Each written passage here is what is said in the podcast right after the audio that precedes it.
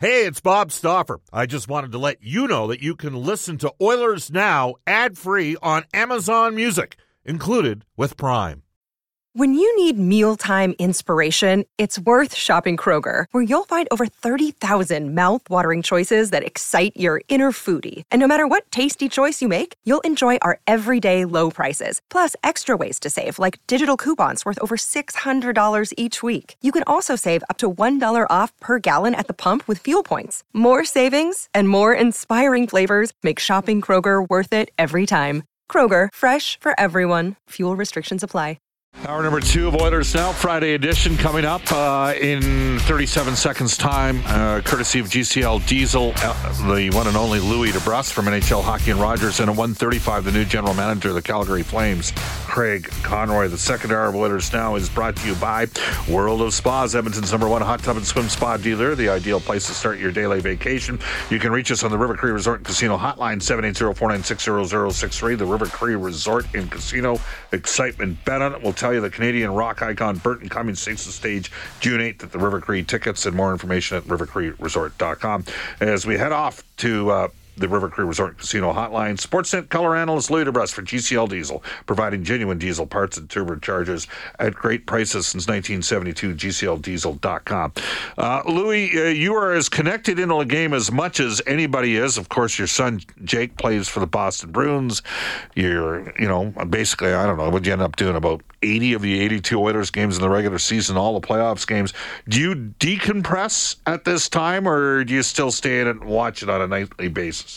It's pretty hard to stay away because it's everywhere. So I still watch, but uh, no, there's no question. It's uh, it's the start of me time, as you uh, well know, and uh, I know our both our partner Jack Michaels knows that all too well. I kind of shut her down for a while and just try and get away, but it seems to always be there. No matter where you walk around, the, the game's on the screen. When you walk into a lounge, when you walk into a restaurant, anywhere you go, and and to be quite honest, I still do enjoy watching the games. I do like keeping an eye on what's happening around the league, and uh, it's been great. It's been great to watch and how it's unfolded. I don't know if this is a fair question, but I'm, I'm sure it's going to give you pause for thought. What's harder, like when you have a son, Jake, on a great team like Boston? Coming to terms with that or watching the team that you cover on a day by day basis that you played for, uh, you know, come up short in their Stanley Cup aspirations? Which which one of them is it? Is it tougher? Are they different? Like, how do you sort of decompress that? Yeah, you know, I think they're they're similar, but there's no question. Obviously, watching my son's team get beat out like any parent would be that, that's probably the harder the harder one for sure. But uh and that's how i've always felt about it. I've never ever sugarcoated that. Family comes first to me. Um that's my favorite team. And uh, it always will be my favorite team or whatever team he's playing on. Yep. but at the same time i'm around this team a lot. And i've been covering this team in some capacity for 15 years. So uh, it's impossible not to be around these guys and watch them grow and watch them develop and not want them to have success. That's exactly, you know, what they're in this for, and you understand that as you're covering the team, and you get to see every single step along the way, and it's been amazing. Um, for me, in particular, to kind of see how this team has grown, and I think that that's why the last conversation we had, it's not necessarily, um, you know, I look at this season yes, it was a disappointment, but at the same time, I still think it was a step. I, I know people are going to say, "What do you mean it's still a step?" Well, I still think they got better. I think they're a better team than they were last year, and I think they'll be better next year. Just simply because the players they have that have been through this now numerous times understand you have to elevate. Everything has to go right. You need everybody on board pulling that rope at the same time, and that's what they're building towards. Uh, it is a journey. And I mean, just yeah. look at just look at Jake. I mean, Louie, you were you were a big kid that could play. I was a big kid that stopped growing that couldn't play.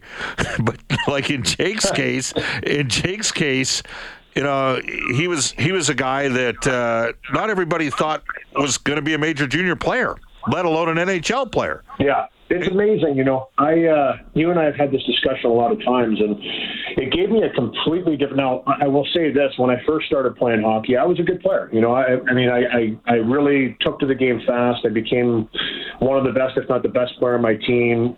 fairly quickly. So I understood being that guy on the team, being the, the front right. runner and the guy they look to to win games.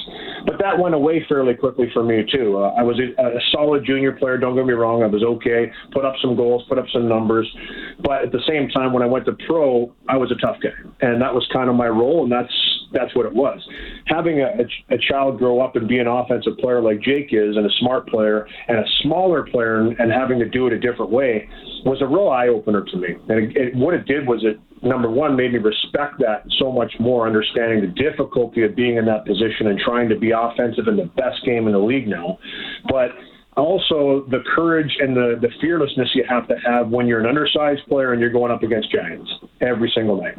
And it, it just, for me, when I look around the league and I see guys that, you know, have that fight, have that grit, have that tenacity and desire to be good in the world of giants and the best league in the world, uh, it just really has bolstered my appreciation for what they had to endure, what they had to go through. Because I had a child that was the same way. I think for four or five years he was the smallest kid or one of the smallest kids on his team, and he had to learn to do it a different way. Yeah. Um, because you do. Because if you try and do it the physical way, um, I had to actually tell him at one point in time to stop hitting.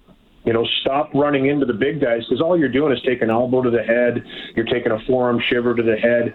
Every single time you go to run and hit a big guy like me that sees you coming, I'm going to make you pay for that hit. Simple as that. And, you know, that was one of the things that he had to learn to steer around. And now he's starting to introduce it back to his game because he's gotten bigger. So everybody has a different journey, but it opened my eyes in a lot of ways. And I look back and I reminisce about my junior days. And, you know, it's funny. I remember you know, Cory Stillman and Todd Warriner coming into the Windsor Spitfires, and I remember trying to ruffle their feathers a couple times, you know, going into the scrum, and I was the big guy in the league, and I, you know, give them a little cross check, and I still remember like the the cheeky little like grin and and the little verbiage that went on. They weren't intimidated, and even if they were, they certainly didn't show it.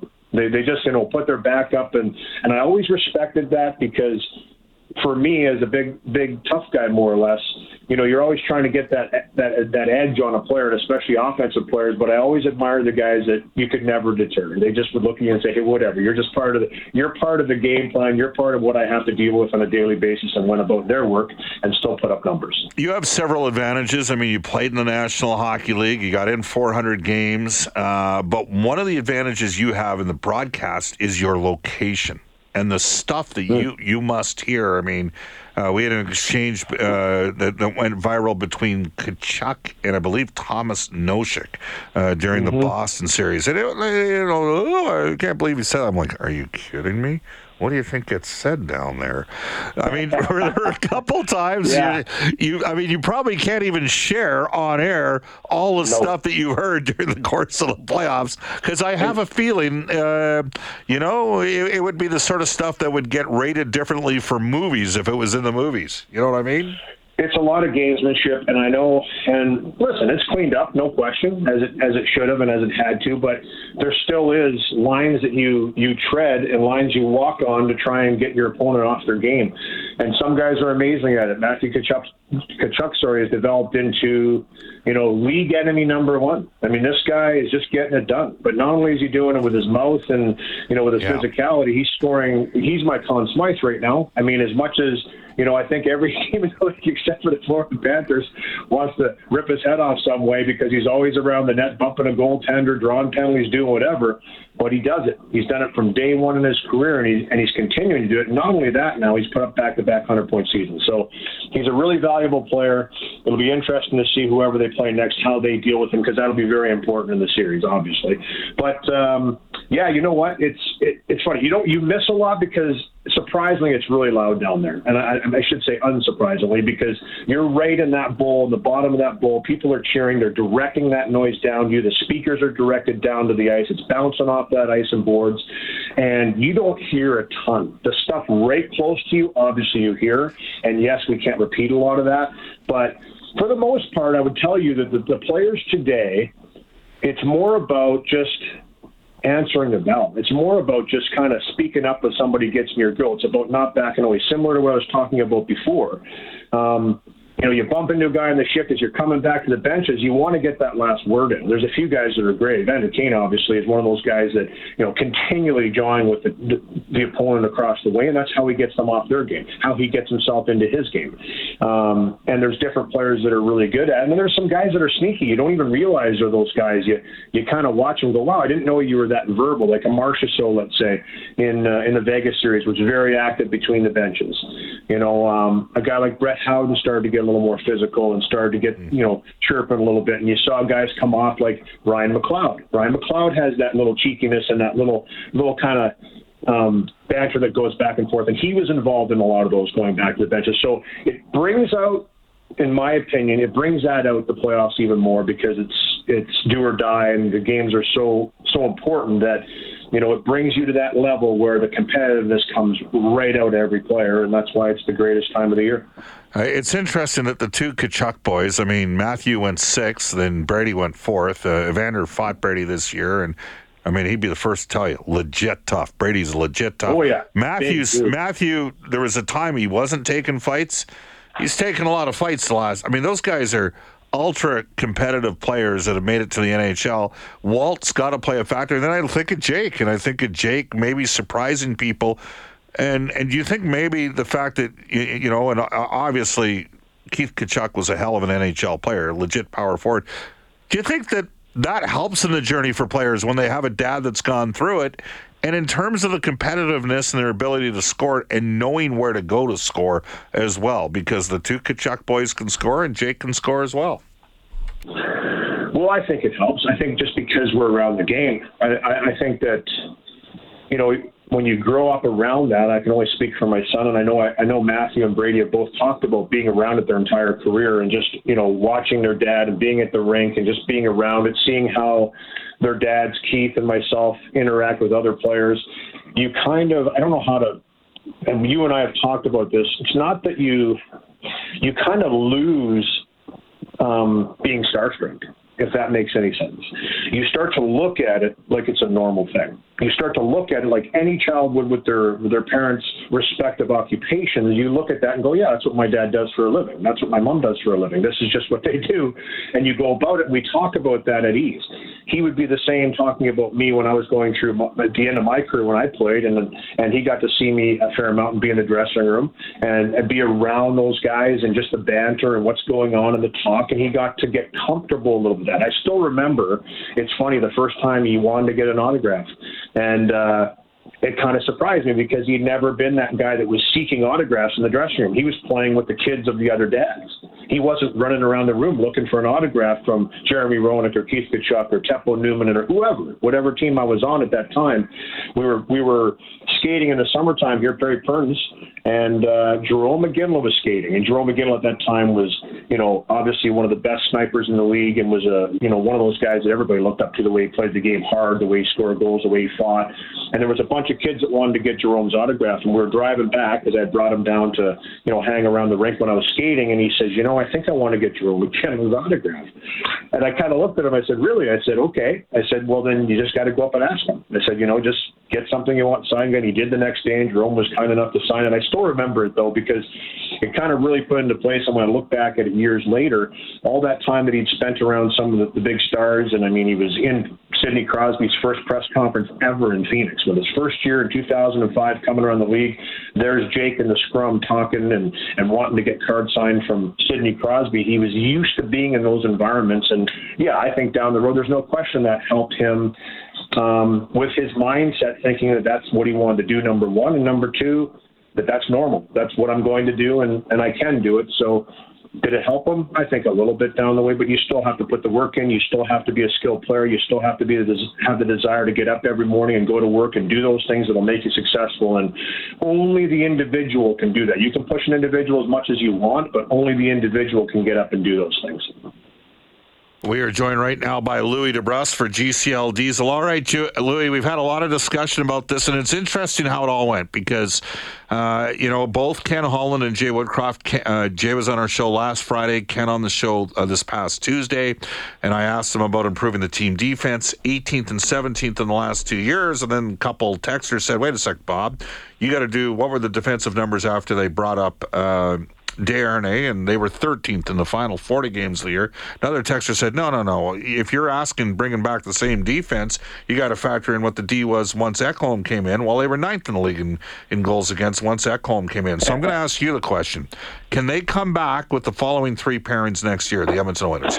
Nurse well, of course C- they can. Sorry, sorry, I didn't know you're done. Yeah, I was going to say Nurse, Ceci, Ekholm, and Bouchard, Kulak, and Desharnais. You tell me, what do you think? Of course they can. You know, there's there's no question they can. And uh, number one, from the small sample size we got to see with Ekholm in the mix uh, to finish the regular season, then go into the playoffs. I think they only get better the more they play together.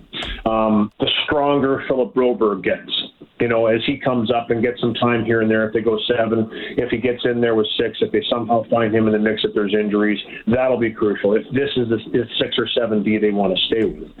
Um, but on the other side of it, I look at, you know, if they want to free up space here and they want to try and find improvements in areas, there's only so many contracts on this roster that are going to allow them to have that flexibility to go out there and maybe go out and get pieces they feel will help them more.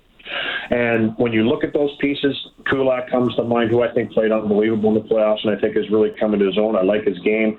Ceci's one of those guys on the right side in the top pairing at that price point. Then you've got Foegele up front. You've got uh, Yamamoto up front at that $3 million mark. I'm only looking at players that I'm saying are in that price range where you can make a substantial change if you were to take one of those off the roster and maybe input two at a lower price that you feel can benefit you more, or take a couple off that roster for one, for one big one that you think is going to help your roster more.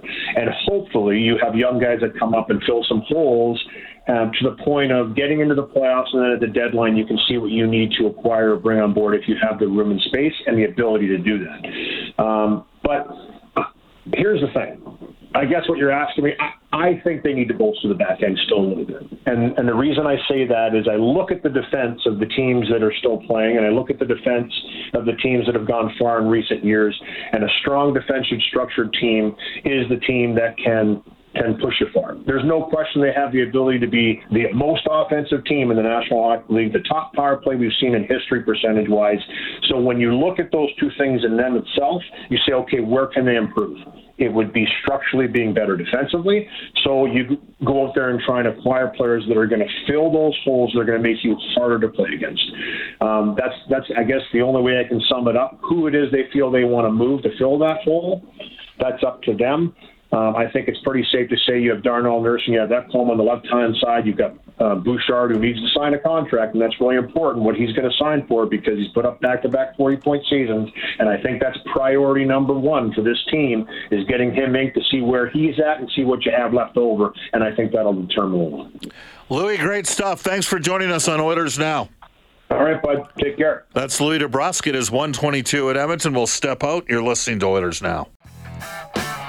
You can text us on the Ashley Fine Floors text line. We'll get to some texts momentarily, but not before I tell you, guests on the show receive gift cards too. Japanese Village, Edmonton's favorite teppanyaki steak restaurant. You can book your celebration for the census at jvedmonton.ca. Don and the staff will take care of you there. Uncle Milt, Rich, Johnny, and the gang want. Oh, whoa! You know what? Uh, they've sold out all their 2022 F-150s. Did they? Yeah, you know. Wow. I, yeah, they're uh, they advertising obviously works. You know what I have to do here?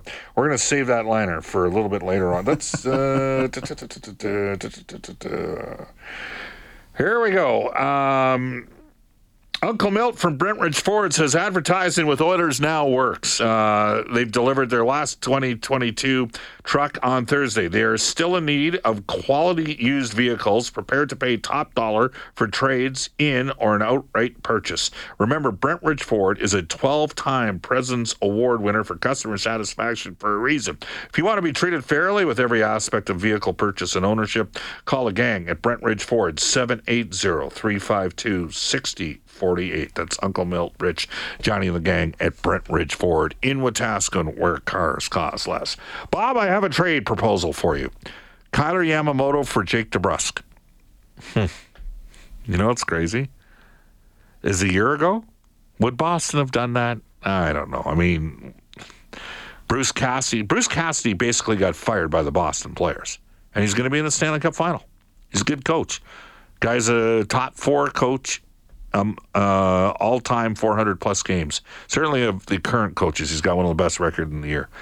Uh, unfortunately, Kailer had a tough year this year. The texter goes on to say, "I think Yamamoto needs to go, even if it's for a six-round pick."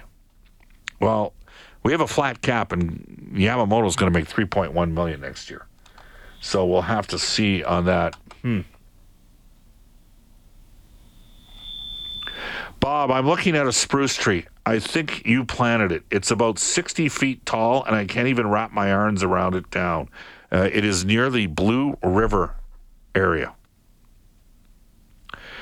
Uh, well, that was 1987 that I was in Blue River in Avola. So what are we looking at now? How many years is that? Is that 36 years? That's 36 years ago.